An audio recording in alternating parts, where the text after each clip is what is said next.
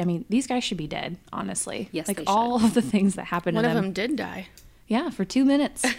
The amount of drugs is just, it blows my mind.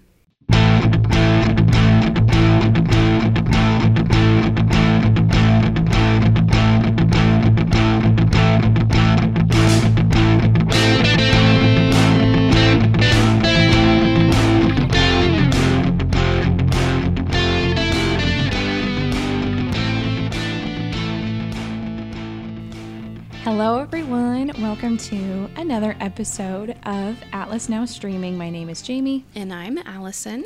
and today we have another special guest with us. We have uh, Tanya Jackshaw from Compliance. How are you? I'm good. I'm excited about this. Yeah, thank you for joining us. We uh, decided to have Tanya on this episode because, as we mentioned in our last episode, this week we watched Netflix's The Dirt. It came out on March 18th, so it's been out for about three weeks. Allison and I are born in the 90s. I'm sure we've mentioned that before. So, watching this was a very interesting experience for us because we did not grow up on this music. No. And I personally didn't know anything about this band. like I didn't I didn't go into it thinking like I know who Motley Crue is. Like I just kind of knew their songs, but I didn't really know who they were. And so this was an experience for me. I learned a lot. As did I. And when we were talking about it, Rich mentioned that uh, Tanya was a big hairband fan. and Tanya knows a lot about Motley Crue and about a lot of the hair bands of this time. So that's why we invited her on Yeah. here. She's a big fan. I'm a 60s baby. I graduated high school in 1986. It's a perfect time, right when they were big. So um I'm trying to think of like what bands were big when I was in high school. Like Panic at the Disco, which is still a big band. I can't even around. like think about what music I listened to in high school. It was like my I guess our version of like what punk rock would be. I feel like this is kind of like metal punk rock, like a little more like aggressive than maybe what would be considered like popular music, but Right. Motley Crue, yeah, it's very like rough. Yeah. I don't think there's like one band now, or even when we were in high school, that was like Motley Crue. I feel like there's a lot. I mean, they've definitely, I feel, been a uh, influence on a lot of bands today. Um, but there's no one like them now. No. I don't think at all. No, No. not at all. Not even like their personalities, like not just the music, but like how crazy these guys were. And there, I don't hear any anything about anybody doing stuff like they did. No.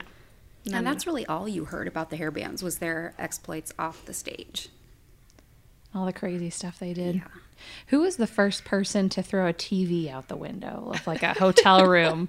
I wonder. you know, I didn't the Stones or the Who do that like back in the 60s? Probably. I think that's when that started.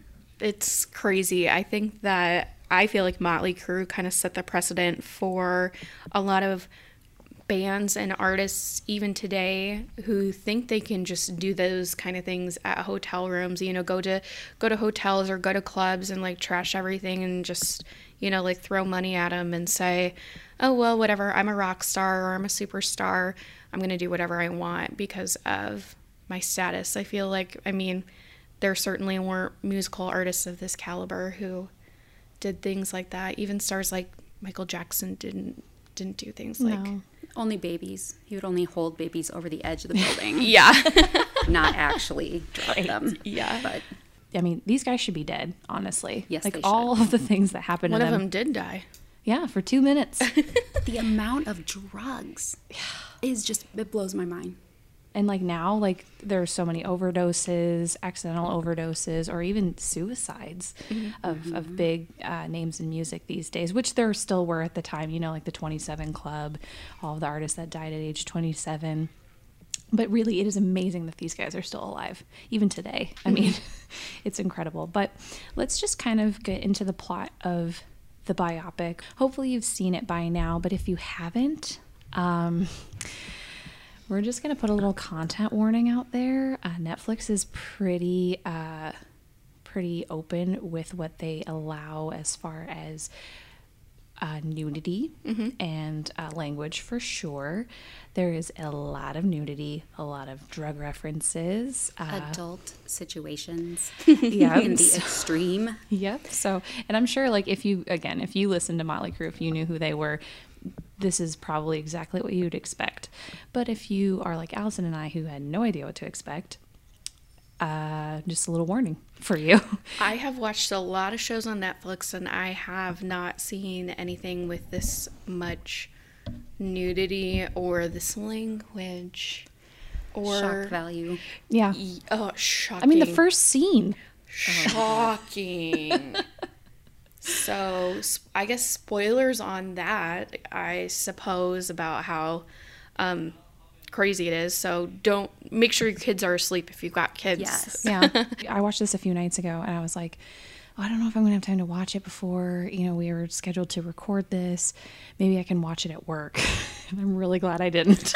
I was watching it in my living room and I live in an apartment and I was like turning it down because I was like, oh my god, are my neighbors gonna hear this? This is so weird. Um, but yeah, we'll we'll get into the plot. So um, it opens with Frank Carlton Feranna Jr., aka Nikki Sixx and he's at home and he it's kind of like he's narrating the scene of when he's a kid he talks about how his father left him and his mom has a slew of boyfriends sla- slash stepdads who kind of abuse him and she doesn't really care anything about him no. um, they show a guy like smacking him across the face. He, you know, falls to the floor and um, he kind of dives into music. He's in his room, he's playing music. His mom, his stepdad come in, you know, he's arguing with them or whatever. And um, he ends up getting into a really big fight with his mom and takes out a knife and cuts his arm, which holy cow. He then calls the police, tells the police that his mom is the one who assaulted him. And they sit down and explain to him, you know, if you do this, this is what's going to happen. And he essentially tells his mom, like, screw you, I'm leaving. And um, he changes his name legally from Frank Carlton Feranna Jr. to Nikki Sixx. And then we kind of fast forward to him in another band playing at their venue, Whisky A Go Go. That's kind of like their uh, their home base, kind of where they started playing all their different playing all their different shows. Right. And we don't really know, gosh, how old were they when they started the band? Were they all in like their like early 20s? Yes, early twenties, except for Mick, Mick Mars, was older. Who was older? Yep. and he they called him like the old man. And the actor who plays Mick Mars is Iwan Rheon, who plays Ramsay in Game of Thrones. He was also in Misfits, Yes. Um, Machine Gun Kelly plays Tommy Lee. which I didn't know until like halfway through the movie. I- like he's like a chameleon. He like channels Tommy Lee. Mm-hmm. It's amazing. And it's uh, weird to see him without all of his tattoos because he is totally like bare fleshed, Yep. essentially. But um, Nikki and um, Tommy, they know each other and they start recruiting people to be in a band. They um, know the lead singer, um, Vince Neil. Vince Neil. Sorry, I'm the worst. That's no, that's okay. Tommy and Vince went to high school together, right? Yeah, Yeah. Tommy and Vince went to high school together, and in the movie they show Vince as a singer for a cover band, and they're kind of like, Nikki's like, oh, whatever, he sucks, cover band. They see that you know all these girls are fawning over him, and they want him to come and kind of like audition for their band and sing sing some of their lyrics and. What is this? An apartment that they're in? I can't Yes. imagine that. Were you just thinking that the whole time? yes, I was like, how'd they get away with this? Having like this rock band practice in an apartment. I mean, I get angry when my neighbors like walk around at 10 p.m. at night. I can't imagine having a rock band. It was earlier in the day. Maybe most people are at work. Yeah, Maybe. Who knows? Who Yeah. knows? Mick Mars, he saw a an ad in the paper that said "loud, rude, and aggressive guitar player available" is what he said, um, and they hooked up together. Uh, Tommy Lee and Nikki Sixx hooked up with Mick Mars, and they called him the old man because he had some. Um, he was older, and then he had Ankylosing spondylitis. yeah, it's some bone disorder. Progressive, yeah. Yeah, just a degenerative disorder. His bones are basically just like falling apart, which like is amazing. All these guys are still alive today, and he can still like walk and stand. It's incredible. and um, you know then they they get the band together there they they show the scene where they're trying to figure out a name for the band and they want to name it xmas like x-m-a-s-s like christmas and they're like what the heck and then somehow somebody remembered the um, calling another band a uh, a motley looking crew. So he writes down motley crew. They change some of the words, how this how it's spelled, and that's where they come up with the name motley crew and the stylized with the mm-hmm. I don't know what the two Umlaut. Umlaut, yeah. the umlauts over that. So yeah, And then they have their first show, which this is one of the things that supposedly was way different than what happened in real life. Their first show, they're like really nervous, like they are really unsure of themselves, and the audience is like booing them. And one of the guys like spits on Vince's like leather pants that he's like obsessed with, and then they start this fight.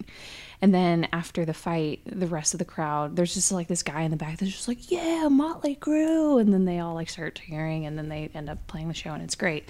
But supposedly in real life, their first show was actually like really well, you know, well received and they did a good job. Like it was actually a lot more people in the audience than uh, the movie showed and nobody was booing and they were like, yeah, we got this.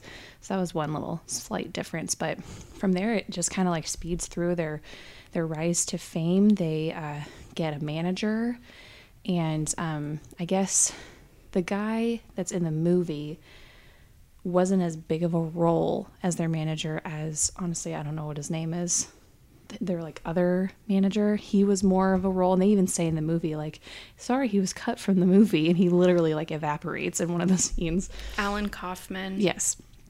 And then they get an agent or sign a record deal with, uh, God, what's his name? Pete Davidson's character. Yeah. with uh, um, Elektra, right? Elektra. And that was so funny to me when I saw Pete Davidson.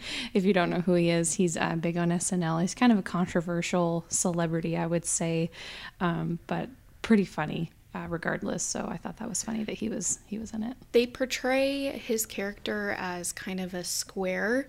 Like he's wearing this striped polo shirt. He's all like, "Oh, hey guys, how's it going?" And um, just like a huge dork. And he's hanging out with these, you know, rock stars crazy that are doing drugs and, you know, having sex with girls all the time and being crazy. And he's like this like boring guy, like this like kind of executive guy that they Yeah. are spending a lot of time with. Yep. And uh, honestly, from there, uh, it's it really doesn't slow down. There's a scene where they're on tour with Ozzy Osbourne, which again for me, as a '90s baby, I don't remember Ozzy with blonde hair. So when they show this guy who actually kind of looks like him, it was pretty uh, pretty amazing. Um, they show this like blonde British guy. I'm like, who is this? And it's, it's Ozzy. and there's a pretty disgusting pool scene where he uh, has like money like in his like butt crack trying to like get these old people to grab him and like all these people are like "Ugh," and like leave the pool and there's like a urination scene which is apparently actually happened. Oh, um, yeah this part's kind of gross but uh but that's that's that's who they were and that's who ozzy is. Like he's like this is the guy that bit the head off of a bat you know? Like you can't really expect anything less than that. He didn't expect that to be a live bat. He didn't. he didn't realize it was, and then he bit the head off of it and became like legend for that. right and now you i just you know like especially for people our age or younger you know uh, this is so funny my husband's coworker like there was a song on the radio they were driving to a job and it wasn't an Ozzy song, but he was featured on it. And my husband Jake's like, "Oh yeah, like I love this song." And he's like, "Who is this?" which is like funny because people are like already starting to like not know who these bands are. But also, I just think of you know the Osbournes, the reality show with this like very like tame Ozzy Osbourne. That's like, how after he did all this stuff. around. That's how I first came to know Ozzy was from like the Osbournes, and then like shortly after, "Crazy Train" is like the only Ozzy song that I really, really know for sure. Right. It's crazy, and from from there, the movie kind of goes into different plots of um, them being on tour. Uh, they go through uh, Tommy Lee's wedding to uh, Heather Locklear, Which, which I is also didn't know about. no, I didn't know that they were married. I didn't know that. and like all the crazy things that they did while they were on tour, on the tour bus. Um, you know, Nikki and gets addicted to heroin. yes, all these crazy things. There is one scene where they are at a party at I think it's Tommy's house in Redondo Beach, where he I think that's where he meets Heather Locklear Yeah. and then um, Vince and um, Razzle from Hanoi Rocks, they go out to go get more booze, and they're obviously drunk and probably on some drugs, and uh, they get into a car accident, and Razzle dies, and Vince only gets 30 days in jail for that. thirty days, Which which, is he only insane. he only serves 19 days and i think they said that he paid like a 2.5 million dollar fine restitution or something of that and it's crazy to think that ve- vehicular manslaughter i'm guessing that's what he got charged with in driving under the influence that he would only get that much jail time Right. It's amazing what you can buy with that much money and that much fame. But after that, the band is kind of starting to fall apart. Um, and I think at that time, Vince is the only one that's relatively sober. After that, he kind of, I mean, he's like literally, he shows up to the studio and they offer him like a bump. And he's like, "Oh, you guys, I just got out of jail," and then he does it. But and like, he thinks it's cocaine, but it's actually heroin. Yeah. and it makes him sick in the movie. And then they kind of all. Am I right in saying that they all go on like a? They all go and get sober, or is that later? Sorry. I think it's a little bit later, but I mean, like, they all kind of go through their own personal traumas. Like, Tommy Lee, like, he was actually engaged to some other woman before uh, Heather, and uh, she, like, kept calling his mom a where I got C word. So that breaks off, and then he and Heather start having issues. There's a scene where he's like, you know what, the you know the average day in the life of a rock star is like, and he talks about how he like wakes up at 5 p.m. and then just gets drunk and high, and then they do the show, and then he cheats on his fiance with all these different women. They go to strip clubs and they get more and more drunk, and then his manager has to like handcuff him to his bed, and then he'd just do it all over again the next day. So like he has his own problems. Um, Nikki is addicted to heroin. He actually overdoses and dies for like two minutes, and they bring him back to life. And then, and, like literally, as soon as he gets out of the hospital, he shoots up again. They said that the paramedic who brought him back to life in the back of the ambulance was a huge fan of the band and they show this in the in the movie. They're like this is Nikki Sixx. I'm not gonna let him die. And they shoot him in there. He um, gives him two shots of adrenaline like right in the heart. The first one doesn't work and then the second one does. And it was all because like the paramedic was a huge fan Yeah, they were going to call the time of death and, and- everything. and because they were with Slash from Guns N' Roses, and Slash's girlfriend gave him CPR until the ambulance got there. Yeah, it is a miracle that that, that guy lived for sure. Miracle. And Vince, um, he actually, I don't know if they ever got married, but he did have a baby with a woman, and um, they were together. And actually, did they get married? yeah they were They were married, and then I'm assuming they got divorced. Um, there's a scene where she kind of is, you know, walking away with their daughter, like she only got to have a little bit of time with her dad, and she gets some rare form of stomach cancer and dies. And this is after um, there's a point in the movie and I guess a point in real life where where they are thinking about replacing Vince because he just doesn't seem like he cares anymore. Like he doesn't show up to the studio. Like he just doesn't really want to be there. And he complains a lot throughout the movie like oh these songs are terrible. This album's going to be so bad. Like just doesn't really seem like he cares anymore. So they kind of kick him out and replace him with some other guy who obviously doesn't do well. And this is true. Like their first show with this new singer, like only sold what like four thousand tickets in a fifteen thousand uh, seat arena, which for a band that big at the time is sad. Yeah. And um, so Vince is kind of dealing with all that, dealing with the loss of his daughter. In the movie, they show him as just kind of like, you know, bumming it at the bar.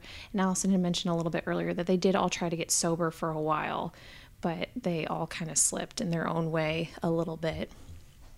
But in real life, Vince actually did have a little bit of a solo career during that time, but then they all kind of reunite and then, you know, they continued to tour for another, what, like 30 years after mm-hmm. that? They all get sober and um, well i'm backtracking a, little bit. Before um, vince finds out that his daughter is sick you know they all get sober and they come out with dr feelgood and they Yeah. go on that long tour that's like a year and a half. I was looking at you know they sh- they kind of flashed some of the dates. They were in nebraska. I couldn't see if it was I tried looking for Nebraska. I saw it and I saw like Ames, Iowa on there and they had like they played multiple shows in even countries like Germany and Spain. I mean it was a year and a half. And I think you know Vince and they show it in the movie, you know Tommy tries to call to chat with Heather and she's never available and Vince obviously doesn't see his young daughter for a really long time and that really took a toll on the band. And so, I mean, I can't imagine Vince, like, you know, he misses a year and a half of his four year old daughter's life and then she dies. Yeah. That's got to be ugh, awful. And then Mick has like hip surgery because again he has this this bone disease. And Tanya was telling us when we were talking about this off mic that uh, in the movie he just kind of like rolls out of the hospital and he's totally fine, but it like took a lot out of him in real life. It you know it took a long time to recover from that, but but that's basically there's a lot that happens in this movie and honestly like I just watched it, but I feel like I there's so many things like we didn't even talk about just now or things that we missed or things that I forgot because it's probably the span of like at least 10 years in this hour and 48 minute long movie. Let's just kind of talk about the band. Let's just kind of talk about Motley Crue. Like, I feel like everyone, depending on your age, if you're Allison and I's age, um, I, you know, we consider this like, you know, like our music our parents listen to, or like, like I know my mom's a big fan, and um, actually I know a few people my age. Like one of my old friends from one of my old jobs said that Motley Crue's his favorite band of all time, but he's kind of an old man at heart. he, he is though, but, um, but, but yeah, I mean, again, watching this movie for me, I learned a lot of things I didn't want to know about this band. Yeah. like all the things and like after the fact I would watch these videos and like I wanted to learn more like what didn't this movie tell. And if you didn't know it is based on their memoir that the four members wrote together and they were producers on this movie. So I mean they it's I would say fairly accurate on what actually happened. Again, there's a few things that were a little different. Like they completely cut out Pamela Anderson, who Tommy married after he and Heather got divorced. A couple other things, like they had um, a different lead sing. Like they actually tried out a couple different lead singers before they landed Vince. Um, again, with him having his you know solo career, things like that. But for the most part, it was it was pretty accurate. I think it's really um, interesting that you know not only was the band producers on it, but the director is Jeff Tremaine, and he is the responsible for the entire like Jackass franchise with like Bam Margera and all those guys. I'm like, oh, that makes a lot of sense because they did a lot of dumb and stupid Weird stuff. weird shit on TV for so long. So of course Jeff would push the envelope, but It all makes sense now. Yeah. yeah, but I'm sure that I mean, Tanya, you watching this, like it doesn't come as a surprise to you, like No. what what they did. No, you heard about their exploits constantly when it was all going on. It was like a soap opera with So-. How did they report this? Was it like the radio that talked about it, the newspapers, magazines? It was um, MTV back when MTV, you know, first started. it was music videos and music news all day long. They didn't have any original shows. It was it was nothing but news and videos. And so this was also in the days of like Tiger Beat and stuff like Yeah. that, like mm-hmm. our little teen magazines and stuff. You know, that's where we got our information. And then, you know, back in those days too, I think a lot of people because this was the big music, this was the genre, people listened to the like the rock stations. They didn't like the pop stations, there was kind of two. You were mm-hmm. either like listening to the pop or you listened to the rock. And I listened to the rock stations and they would say all this stuff all the time. It was just Did you ever get to see them when they were like in their prime? No, no. I, I was in Vegas once and I was walking down a hall in the Hard Rock, and Vince Neil came walking down the hall with a lanky, tall, What? gorgeous blonde, two on, you know, one on each side, holding each of his Oh. arms, just cruising through the Hard Rock. That is so cool though. And like then- what a memory. A friend of mine who is a super talented guitar player here in town um, was again at the Hard Rock, and he saw Nikki Sixx standing there, and a fan was just talking to him nonstop, just would not stop. And my friend kind of looks over at him, and Nikki kind of looked at him like, I'm dying here. and so my friend walks up, Jack walks up to him and says, Hey, Six Man, how's it going? You know, like he knew him. And so that gave Nikki an outlet, like to say, "Hey, hey, got to talk to this guy, you know, good to meet you and everything," and got that pesky fan out. And then he's, then he talked to my friend for quite a while about music and stuff, just like the nicest guy. Wow. Yeah, That's so cool. And it's strange because, I mean, 30 years ago, like I look at Justin Bieber's Instagram every day and I'm like, Justin, I know you, everything about you, I love you. But like, it, rock stars like that were so inaccessible because, I mean, Exactly. All, you do is see him on TV or you heard about him on the radio, but to see him in real life and any perspective, like uh, with that close of a perspective, has got to be like, oh my gosh, I get like, I would pass out if Yeah. I saw somebody like that. larger than life. When I was in middle school, and like I still like this band to the, this day, but I was obsessed with Green Day, and um, this was before Instagram, Facebook, Twitter, where like all these guys have these accounts now, and so I'll you know be going through my Instagram feed, and like literally today I saw um, the drummer Tré Cool. He just had a baby with his wife, and um, the lead singer Billie Joe is like playing with a baby and there's a cute little video and it's like that didn't exist like back No. then. So we feel so connected to these celebrities now. Like we know what their life is like. We know what they're doing. They share things with us that they didn't before um, you know on a more personal intimate level. But like back in middle school like i was like trying to find their myspace account or like or like their Xanga. Like oh i hope they have one. Like it was so like it felt so real when you found like a personal account mm-hmm. of of a celebrity and now like everyone has Instagram. Like if you're if you're a big name in pop culture you have an Instagram mm-hmm. or a Facebook page. Even if you don't run it like somebody does posting mm-hmm. things about what you're doing. And it's it's just amazing that you know the difference and how and how musicians connect with their fans now.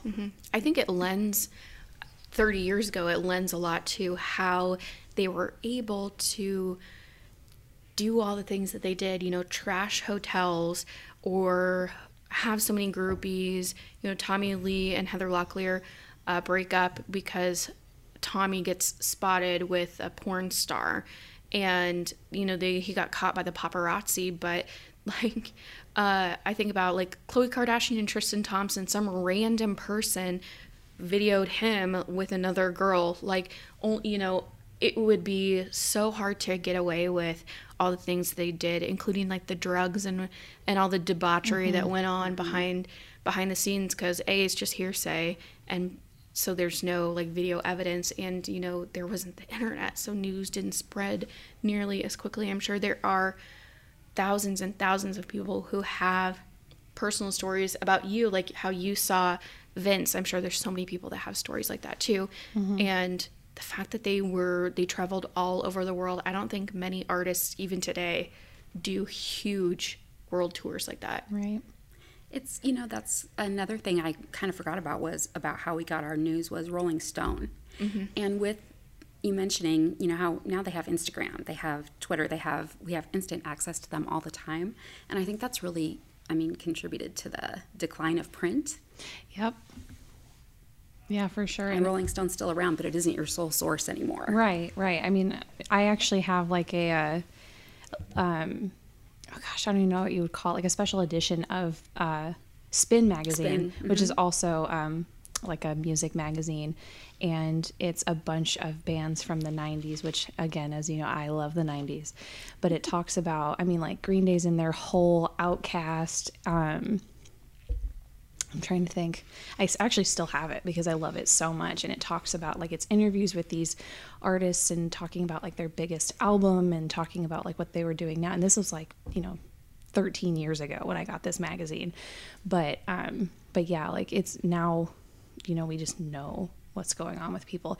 And two, like, and I love memoirs. I will read if I like a celebrity, I will read their book because again, I love to know what is you know what they're doing. Um, but back then, like they, that wasn't really a thing. But now, you know, somebody's famous for five years and they'll have a book out, even if it's not about them. It could be a cookbook, or it could be a how-to, or an you know a uh, what's the word, like self like like a po- Self-help or- Yeah, self-help book. Yep, things like that. yeah, artists today are creating so much more content uh, on their own. I think about Ariana Grande. She is on a huge tour right now across the U.S. and she posts like on Insta- her Instagram story every day, or her regular Instagram or Twitter, all this stuff. Everyone knows everything that's going on, um, and it doesn't um, like when I go to shows. I don't look up the set lists. Like I like to be surprised, and I think like how amazing it must have been to be able to go to a show like Motley Crue, never seen them live, even maybe just a video or a music video of them performing on TV that you can only watch when it's on TV. You can't like look it up on YouTube and watch it Right. 100 times. But like the star factor that they have because they're so inaccessible has to be like I can't even imagine who would be who would be like that today. And like even just going to concerts, I feel like is a lot. I mean, there's so many bands that I've seen now, like big names, because you know we have the you know the community for it, and we also have the venues for it. And I feel like maybe I'm wrong, but I feel like bands travel a lot better now than they did before. Not that they didn't tour, but I feel like it's a lot easier to see your favorite band now than it was before, and especially like buying tickets. Like back in the day, you had to like wait in line Oh yeah, like overnight. Like now it's just, oh, I can go online and buy them. Like, Cut, cut school. yep. Buy concert tickets seriously. Yeah. But I think, you know, what's really amazing about Motley Crue is they were kind of the ones who really started the big hair band movement. I mean, they were like the first ones to really go out there and do it in the early 80s. I mean, you mentioned, um, we talked about Def Leppard, and there's so many other bands that Van came Halen, Kiss, Yeah, that uh, came- Cheap Trick. Van Halen actually was before them. Mm-hmm. They, they they were super major pioneers too. I mean, they just turned everything on its head. And even um, we were talking about yesterday, like Bon Jovi was a major hair band dude. He had like the long hair and he was a crazy rock star. And I only know Bon Jovi is like uh, living on a prayer, but to me, that's not like this deep metal music. But Right. um, the way that they just like performed, even their outfits, like nobody really does that today. No. Like they had the painted faces, they had the crazy hair, and the insane costumes, and they showed. Um, I liked t- at the end when they did the credits, they show side by side comparisons Yeah, that was So yes, cool. I loved that. of you know the scenes from the movies and then in real life how they had you know the girls on stage behind like a gate essentially and they For were one of the music videos. Yeah it was just it was so cool. Um and they like they really put on a huge show. They weren't just like you know um whatever your opinion is on some artists but some they just show up and they're just wearing like a t-shirt and jeans. Like yeah that's cool if whatever you're comfortable in but a lot of like pop stars i think about like Katy Perry or um, Taylor Swift Lady or Gaga. Lady Gaga that they put so much into their costumes and they really make it like a Grammy perform Grammy worthy performance. Right. And um, Motley Crue totally Just did that all the time. Yeah, it was just like that was their stage presence, and like the spinning like ball that Tommy Lee was in playing drums, like that's incredible. Like I have never seen anything like that, and like the pyrotechnics that they had, which you know people still use, but I, I just feel like there was a lot more. And you're right, you know, like not to throw any artists under the bus here, but like Ed Sheeran just like shows up on stage wearing sneakers and you know like brings his guitar which you know if you're talented enough and you have the fan base like no one really cares but it's just amazing to see you know the difference in how different artists today and in the past like how they how they put on a show mm-hmm. And it's kind of sad that you know Motley Crue doesn't tour anymore. Like it said in the movie their last tour was 2015 like that was their last show. Mm-hmm. And who knows you know there's all these artists that say like my farewell tour and then they come back. So so who knows? I mean i think elton john is on his like fourth farewell tour right now or something. Oh, something. Phil Collins's tour? is i gonna- actually really want to see that. Not dead yet. Still not dead yet. Or still not dead yet or something. Yeah, Cher's coming to I know Cher's gonna be in town like next week or something. What is Cher on? Like her 20th? I mean, farewell.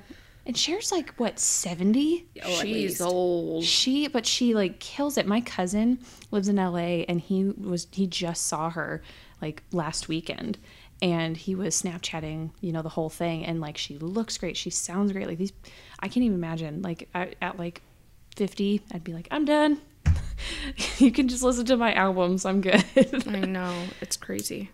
At this point in the show, we are going to go over our rating for the biopic. Um, we go on a five star scale.